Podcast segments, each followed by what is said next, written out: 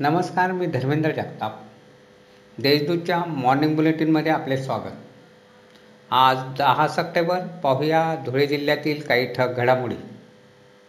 महिलांच्या सक्षमीकरणासाठी राज्य शासनाच्या वेगवेगळ्या योजना महिलांपर्यंत पोहोचवण्यासाठी प्रयत्न करावे असे निर्देश महिला आर्थिक विकास महामंडळाच्या अध्यक्षा ज्योती ठाकरे यांनी दिले.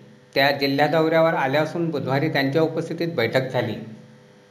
शेतात काम करीत असताना तहान लागल्यामुळे हंडा घेऊन पाणी घेण्यासाठी तापी नदी पात्रात गेलेल्या तरुणाचा पाय घसरून नदीपात्रात पडल्याने मृत्यू झाला. ही घटना महसर शिवारात घडली. रोहित नारायण कोळी हे मृताचे नाव आहे. पिंपळनेर उपबाजार समितीत बुधवारी कांद्याला दोन हजार सहाशे रुपये प्रति क्विंटल भाव मिळाला. यामुळे शेतकऱ्यांनी समाधान व्यक्त केले आहे. साक्री पिंपणे रस्त्यावर मालपूर फाट्यानजीक रस्त्याच्या कडेला उभ्या असलेल्या दुचाकीला ट्रकने धडक दिल्याने एकाचा जागीच मृत्यू झाला.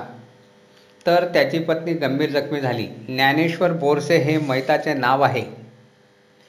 झोटवाडे येथे अवैध वाळू उपसा केल्याप्रकरणी जिजाबराव सदाराव याच्यासह तिघांवर डोंडाच्या पोलीस ठाण्यात गुन्हा दाखल करण्यात आला आहे. तर तापी नदी पात्रातून वाळू उपसा करून घराच्या अंगणात व खळ्यात ढीग लावून ठेवल्याने महसूल विभागाने पंचेचाळीस पंचनामे केले आहेत. कोरोना महामारीमुळे अनेकांचे रोजगार गेले आहेत. शिरपूर तालुक्यातील सातपुड्याच्या पायथ्याशी असलेल्या कडई पाणी पाडा येथील आदिवासी कुटुंबांना लाकडाची मोळी विकून उदरनिर्वाह करावा लागत आहे.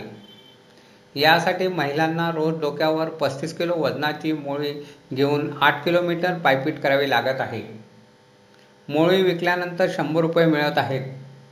अशा आहेत आजच्या ठळक घडामोडी. सविस्तर बातम्यांसाठी वाचत राहा देशदूत.